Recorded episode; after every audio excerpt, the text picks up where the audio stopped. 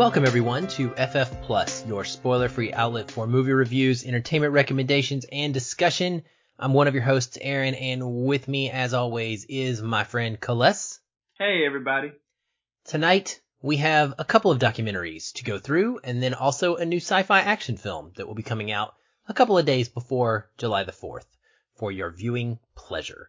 We are going to just jump right into this and get going.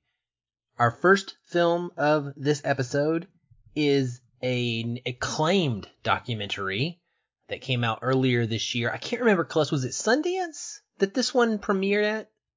Yeah, it was Sundance and it won the, a couple of the biggest prizes there. Okay, yeah, that's what I thought. It was it was definitely a huge hit, and I've been looking forward to this one uh, ever since the beginning of the year. So it's called Summer of Soul, and it is directed by Questlove, also known as Ahmir Thompson. I guess I might say that backwards, but everybody knows him as Questlove. What's it about? In his acclaimed debut as a filmmaker, Questlove presents a powerful and transporting documentary, part music film, part historical record created around an epic event that celebrated black history, culture, and fashion.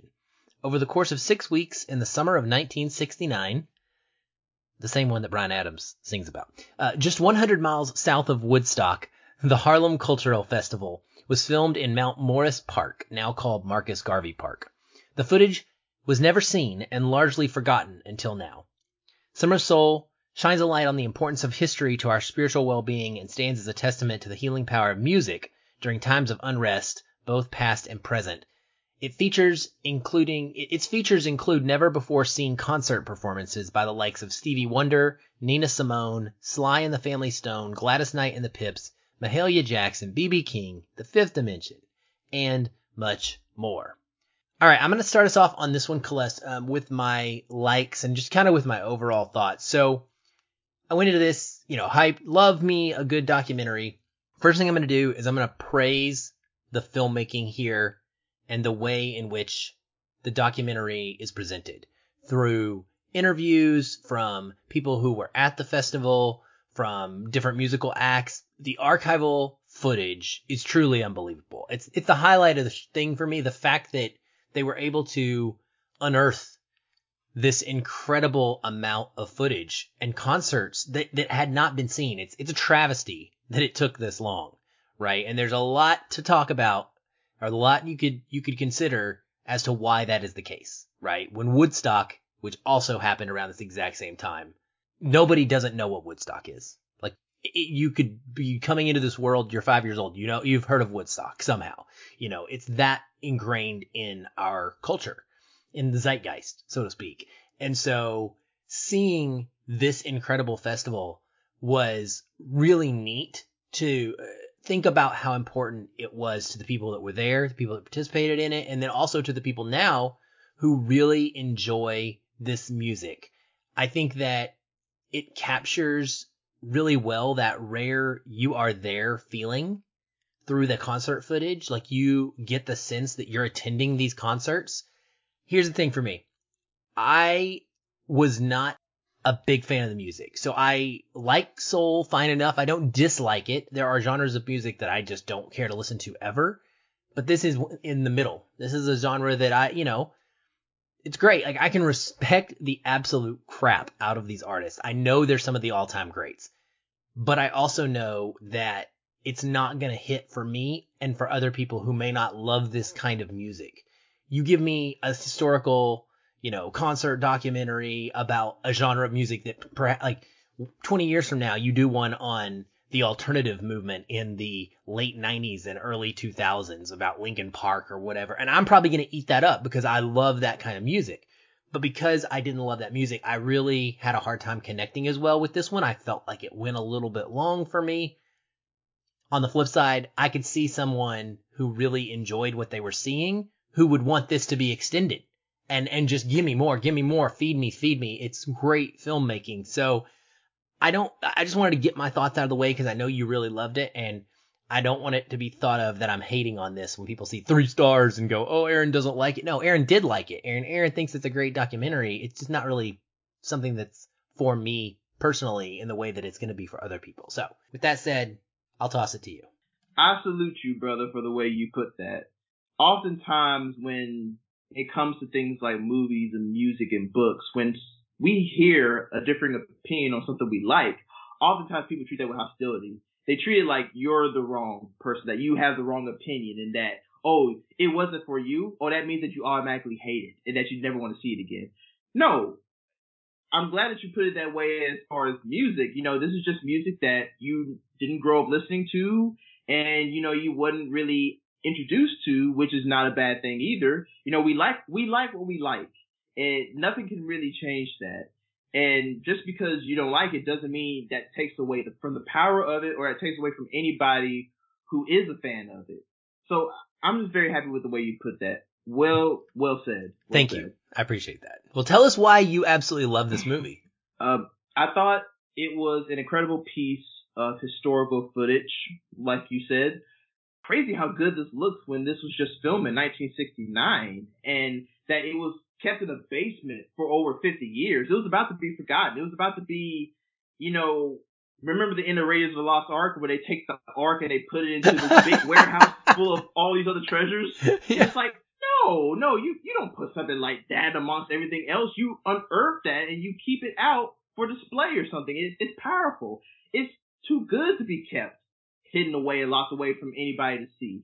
And this concert felt like a treasure because it was during a time where there was really bad unrest and the country was, it was in a boiling pot. I mean, we had just, we had lost John Kennedy five years ago. We lost Malcolm X.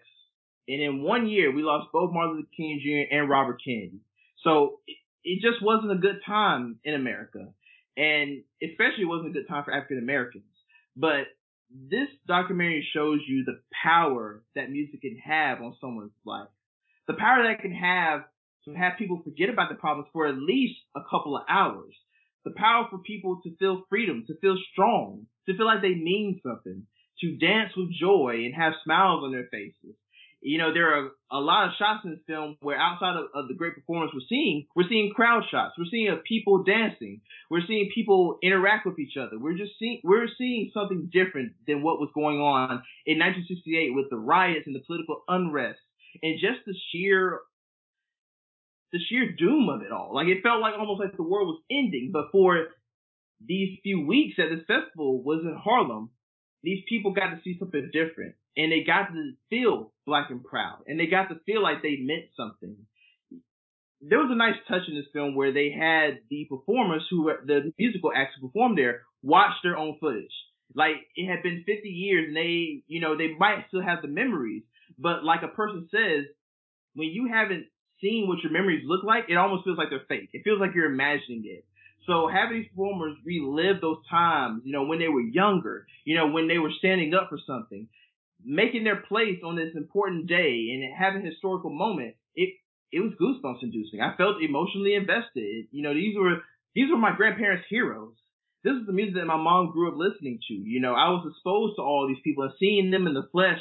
Just you know, Stevie Wonder, Gladys Knight, um, David Ruffin from the Temptations, Nina Simone, B.B. King, and including some different groups with different musical styles I had never heard of. You know, it all gets exposed. It's not just about African American empowerment. It's about Puerto Rican empowerment.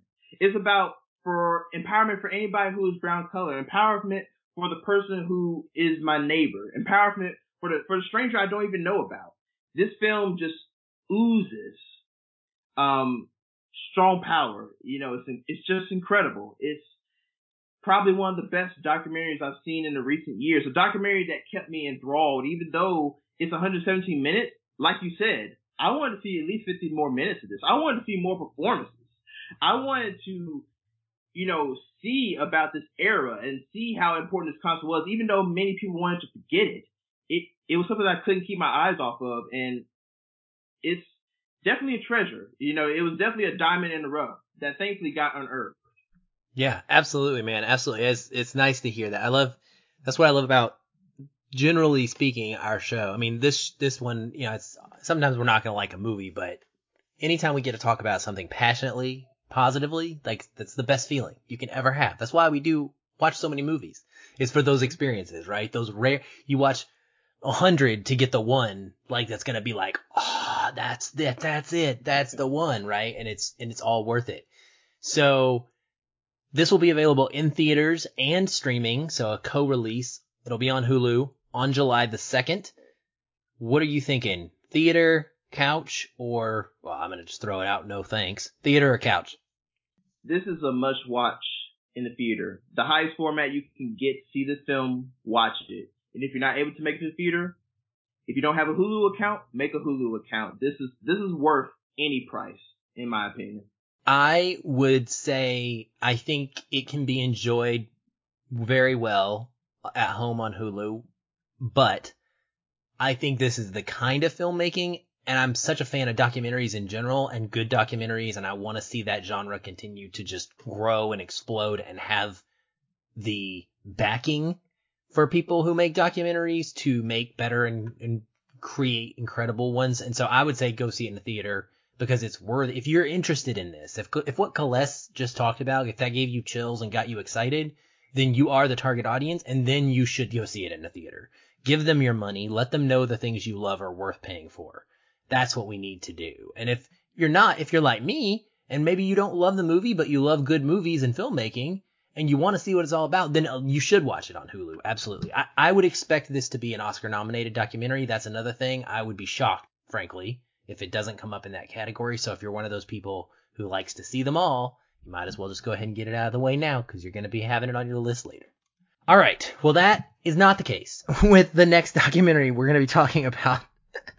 not to give away the goat, but uh, this next film we're going to discuss uh, is called Fathom, and it is directed and photographed by Drew Xanthopoulos. I think he's Greek. So I'm sorry, Drew, if I butchered that. Your first name was much easier. What's it about? It follows Dr. Ellen Garland and Dr. Michelle Fournet, two scientists focused on the study of humpback whale songs and social communication. As they embark on parallel research journeys on opposite sides of the world, they seek to better understand whale culture and communication. I'll admit this was a, one of my picks that I threw in there and asked Kales, like, can we do this? Because I love nature documentaries in general and I thought, man, this sounds really cool. Studying humpback whale songs and like what is their I, I, the word culture is kind of funny because you don't think of whales as having a culture, but it, you know, like how do they move around and what what's their life like? So, uh, unfortunately, I don't think it hit that great for either one of us. But was there anything you particularly liked about this class? Well, I do like being exposed to environmental issues and anything involving animals and how they're how they communicate, how they maneuver around the world. And in this case, we have humpback whales, and they're in the ocean, and we're trying to learn how they communicate through sound, which I think is pretty cool. You know, the subject matter is something that I think is interesting. Um, something that I would like to see more of as far as like educational purposes. The visuals look great. The cinematography is beautiful. It's a very beautiful film, and I think that's also in part because of Apple TV's, you know, their streaming quality. And it looks like I'm doing an ad for them. I'm not, but Apple TV, they, they, they have the best visuals, I think, of any streaming service out there. Like their bit rate is very high and they make gorgeous looking films. Like even if you don't have the fastest internet, I mean, Apple TV films are still going to look mighty great. So this film has a nice look about it. And the sound design is good too. I mean, you hear these whales and the sounds that they're making underneath the ocean. And if you have a good sound system, you know, or even a sound bar like I do, then it does hit nice in some parts when we hear those songs and that form of communication. That's it. That's it. He stopped talking. Okay, so I think he's done. I think he's done. All right. Well, listen, I agree 100% with what he's saying about Apple TV, and he just said it brilliantly. I mean, we're both big stands for Apple TV Plus in general. The films, the documentaries, the TV shows in particular, like everything about this service is really good usually. Um, and there's something to love in it, even though it's not got a ton of content just yet. I would echo what you're saying because the thing that stood out to me the most was the moments of beautiful photography. There is an opening section of the film that features some ocean photography in in general that was just absolutely stunning, gorgeous, just incredible to look at. It had that feel that you know the drops of water off the, the sea spray was going to come through your TV and, and hit you, and you were going to feel it. It was that strong and that amazingly like crisp. And then there's some other really good photography of some foresty type scenes as well that I thoroughly enjoyed.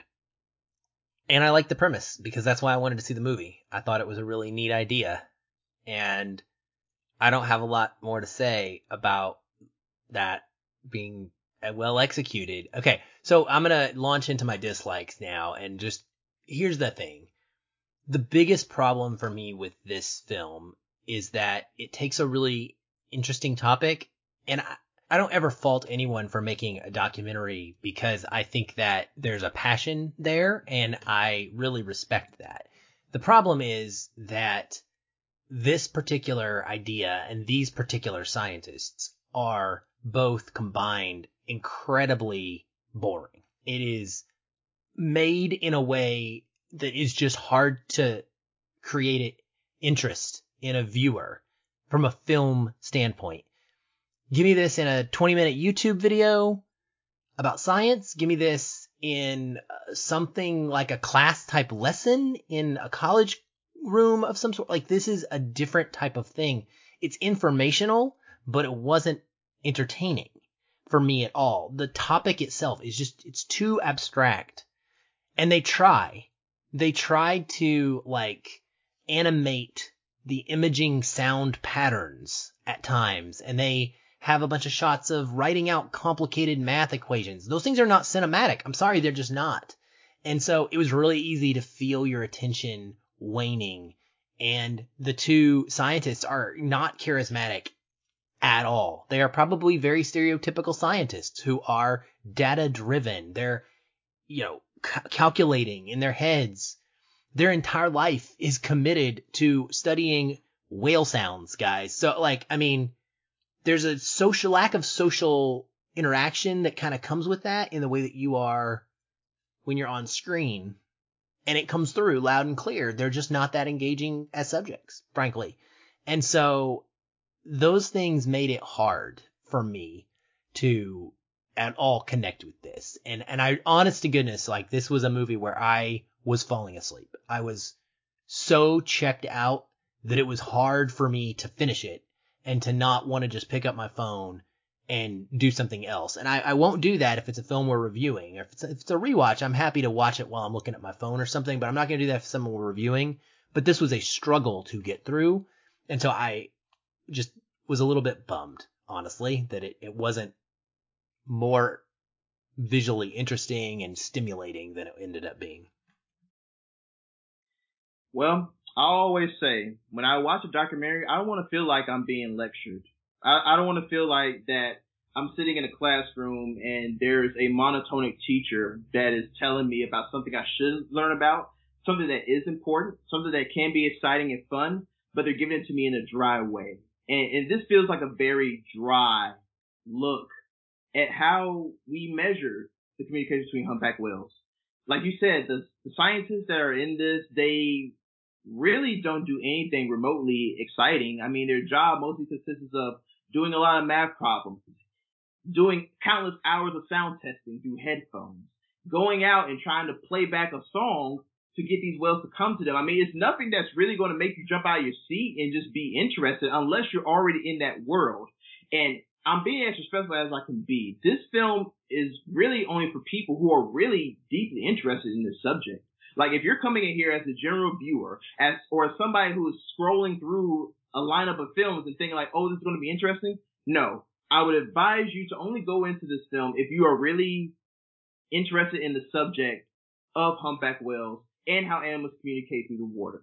Because otherwise, you are literally just going to be sitting there like like a bump on a log, like waiting for it to be over. And that's what I was doing. I was waiting for this to be over. Like you, I was playing with my phone. I, I was um looking up I was looking up text messages from friends. You know, I was going on Reddit. Like I was doing other things other than being in this film. And that's a problem because the intention is nice. It's a good intention. It's for a good cause. You know, it's warning against climate change, you know, global warming. It's warning against how we should keep these species protected, you know, you know, to keep them from being extinct. It's all a good message, but it feels like it feels like that VCR that you would get in high school when they were rolling with the TV on the wheels and they put in the VCR and you thought you were going to Yes. watch a great film, and instead you're going to watch another lesson. Yeah. And that's what this film is. It's another lesson. That's such a great way of putting it. I love that description. You're so right. It does. And it feels, and I love what you just said also about how feels like something that is, it already expects you to be into the topic. Documentaries are supposed to drag you in to becoming interested in the topic not just made for people that already are like in a community or in a world and understand it. They're supposed to be able to pull in people from the outside to understand and explain it to and and get to you know experience it and it doesn't do that well at all. Uh, it is available on Apple TV Plus now, so the service is absolutely worth your money, but maybe skip this one. That would be my recommendation. I say no thanks. I'm also saying no thanks either, but this would be good for a classroom. You can bring this documentary in a classroom, and if you want to bore your kids to death, here you go. I was about to say those kids are going to be throwing spitballs by the end of that class, uh, for sure. They'll be doing some TikTok while while this is going on. That is, yeah, that's exactly right. Okay, well, our last film is not a documentary. It is a sci-fi action movie coming to Amazon Prime Video very soon. It is called The Tomorrow War, and it stars Chris Pratt, Yvonne Strahovski, J.K. Simmons, Betty Gilpin, Sam Richardson, Edwin Hodge, Jasmine Mathews, Ryan Kiera Armstrong, and Keith Powers. It is directed by Chris McKay, who some may know as the director of one of my favorites, the Lego Batman movie, and it is written by Zach Dean. What's it about? A family man is drafted to fight in a future war where the fate of humanity relies on his ability to confront the past. About as generic of a tagline as you are going to get, which is fine. That's okay. So, Coles, I will let you get us going. What did you like about it? There's a lot to like in this film. Even with the generic concept, they do a couple of things different that sets it apart from other films that deal with this. You know, we're used to seeing the Independent Day films where the military is coming together to fight against aliens. But what you hardly don't see are regular citizens, regular citizens that are sitting on their couch, watching TV, going to Starbucks, um, just regularly living life, having to be immediately call to action in a war, a war that's going on 30 years away in the future.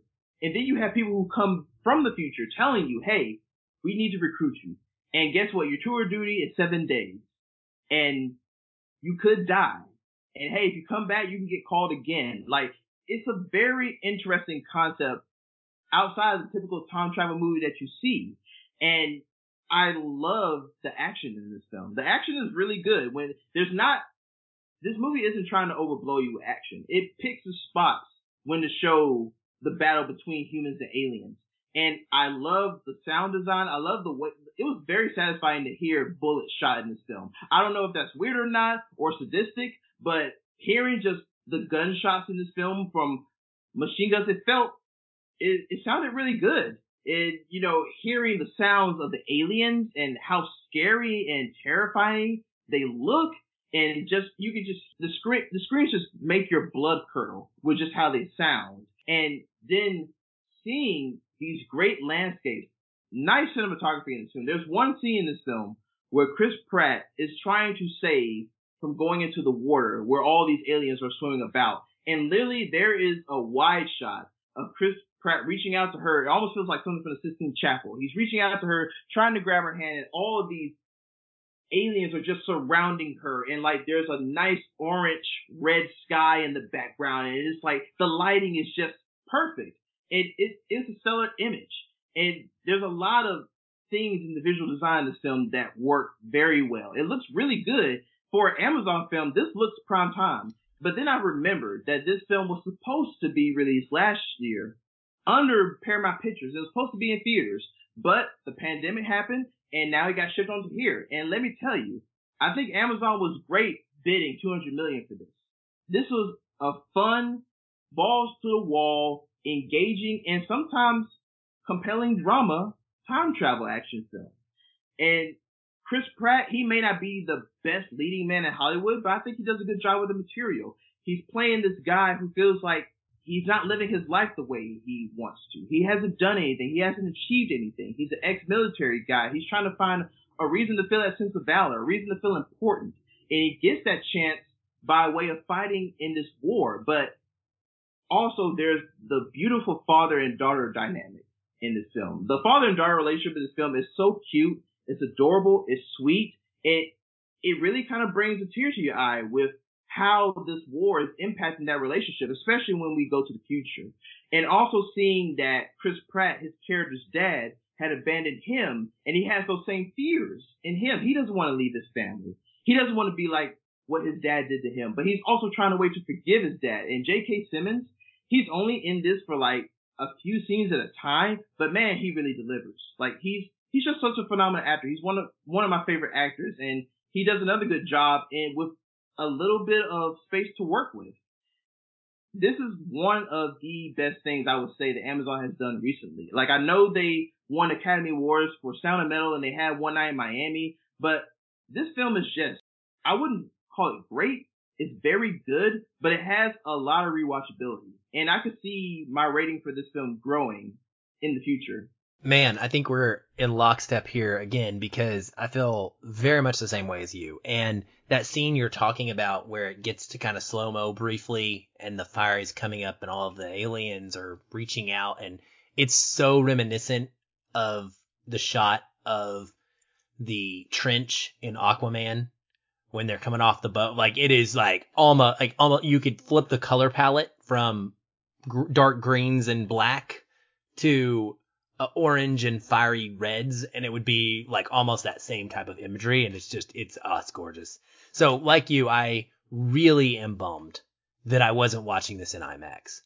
This is a movie that would have made its money back. I think it is the kind of blockbuster that we don't necessarily get very often anymore because we're always out here screaming about how we want stuff to be more serious, frankly.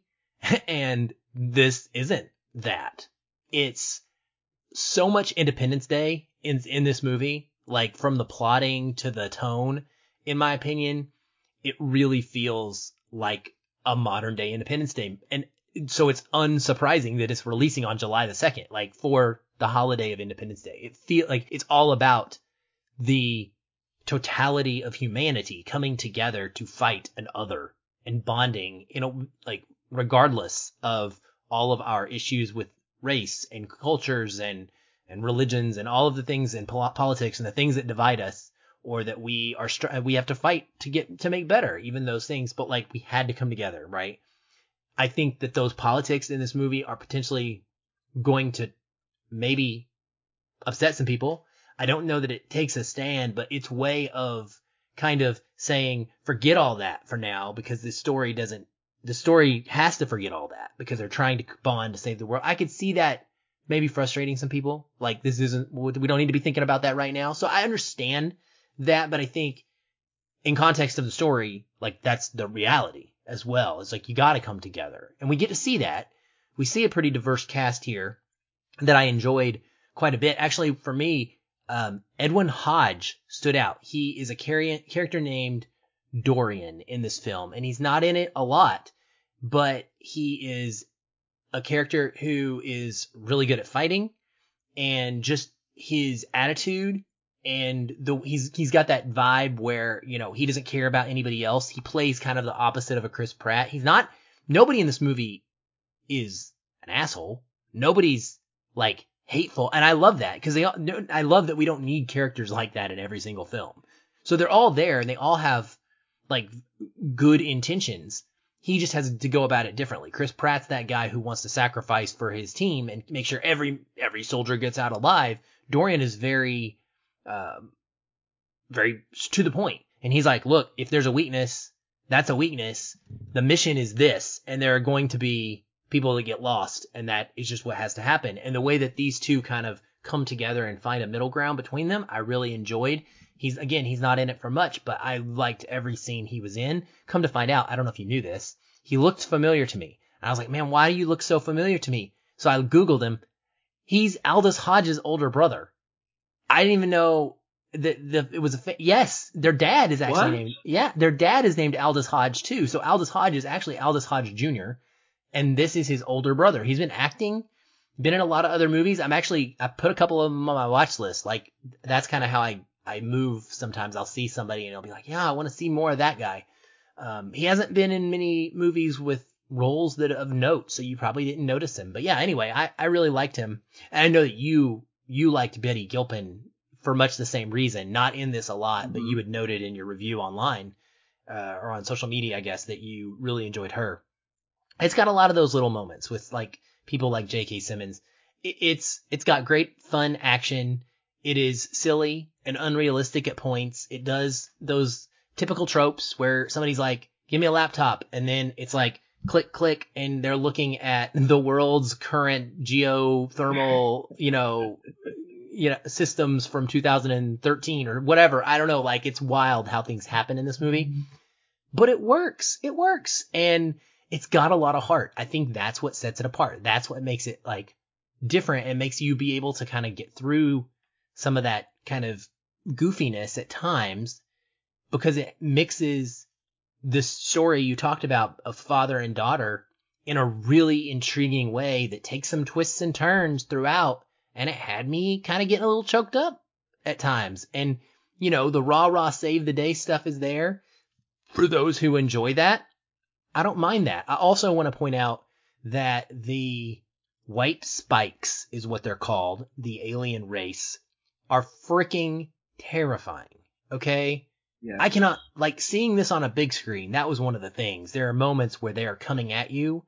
These things, they almost look, they look like demonic in a sense. That's what my dad said, and I would agree. But they have these crazy, like super dangerous claws and teeth. They are incredibly fast, and they eat humans after they kill them. But they also have these tentacles that have a ranged spike projectile attack that like shoots out from afar. So you can't just like run either. It's it's wild. They're a really cool design, a unique design for people to be fighting, and I enjoyed that a lot. Well, is there anything that particularly stood out as kind of a negative or a drawback of this film for you? 140 minutes. I feel that this film could have been cut down to at least a 107, 110 minutes. I, I don't understand action films these days. It's like we, it's like we went away from what the 90s used to do as far as having these tight little 95, 97 minute action blockbusters that still got the job done in a little bit of time.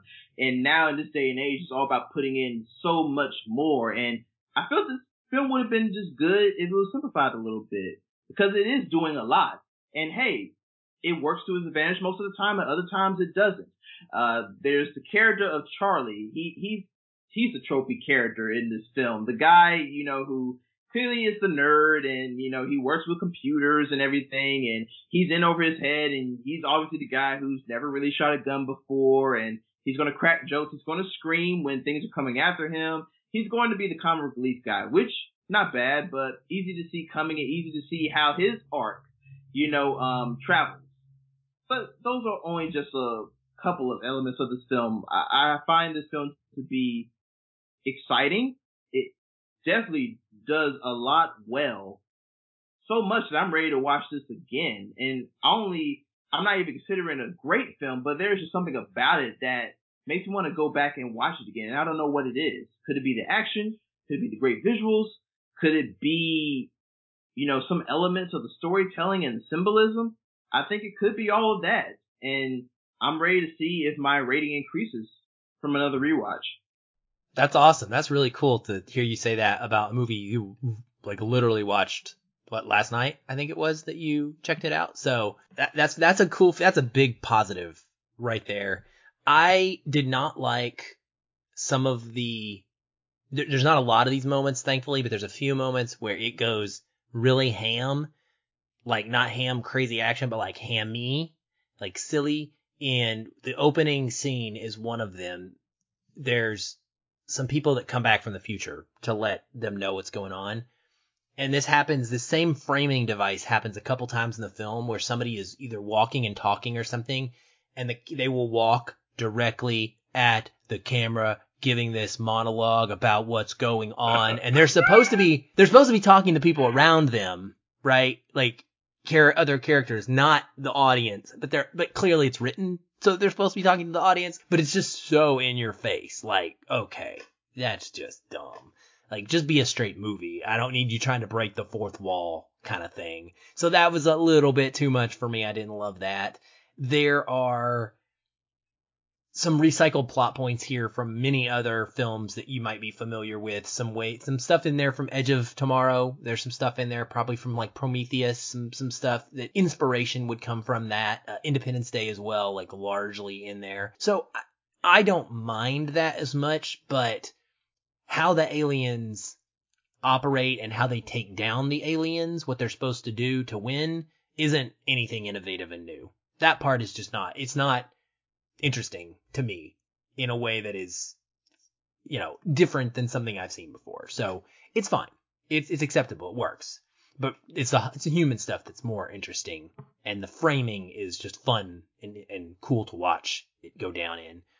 And then, as I mentioned earlier, I do think that it could be somewhat of a little bit of a hot button film, especially considering Chris Pratt and how so many people view him negatively because of his political beliefs and religious beliefs. And that's not a large majority. It is if you ever have been on film Twitter.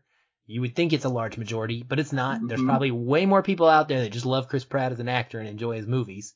But the stuff that's in here could make people go, uh, huh, Willie, well, who's that supposed to be? What president is that supposed to be? And what is, you know, what are you trying to say about the coronavirus? And like, there's those things you could, you could start drawing your own little conclusions about this movie if you wanted.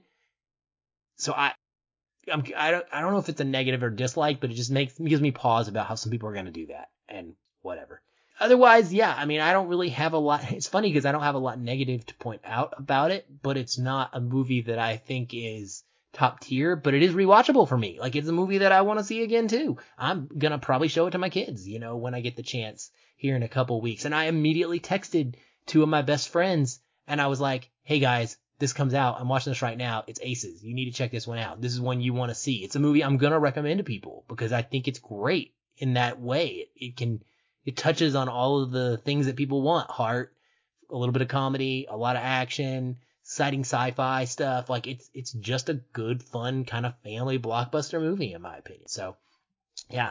Uh i'll say um for me it, well i can't say go see it in the theater sadly which is a bummer as we mentioned but it is streaming on amazon prime video on july 2nd and i say absolutely grab the crew together over the july 4th holiday and watch this one. What about you?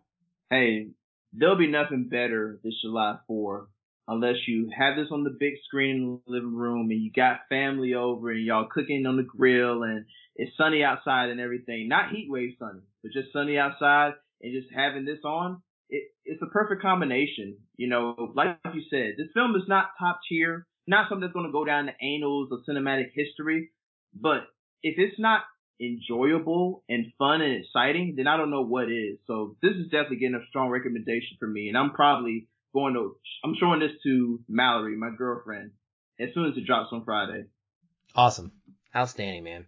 Well, that is it for us this time on FF Plus. We hope that you have found something that piques your interest. We would love to hear what you think when you do see any of the films we discuss You can always hit us up on Twitter at Feelin Film and at Black Nerd Magic, or you can just join the Feelin Film Facebook discussion group and come chat with us all day, every day about anything you can think of movie related. There's a link to that in the show notes. We will be back soon, and until then, as always, keep feeling film. Hey everyone, thanks again for listening. If you enjoyed the show, we'd love to hear from you. You can leave us a review on iTunes or wherever you're listening. These help increase visibility for the show and grow our community of listeners like you. We also invite you to connect with us further by joining our ever growing Facebook discussion group. A link to that is in the show notes, or you can just search on Facebook and find us that way. If you'd like to continue the conversation with me, you can follow the show on Twitter at FeelinFilm, or connect with me in the Facebook group. I'm very active in both places, and I'd love to chat. And if you want to connect with me, you can find me at Shoeless Patch on both Facebook and Twitter. but be sure to tag me in any comments so that I'll be notified and not miss you. Once again, thank you for listening. We'll be back soon. Until then, stay positive and keep feeling film.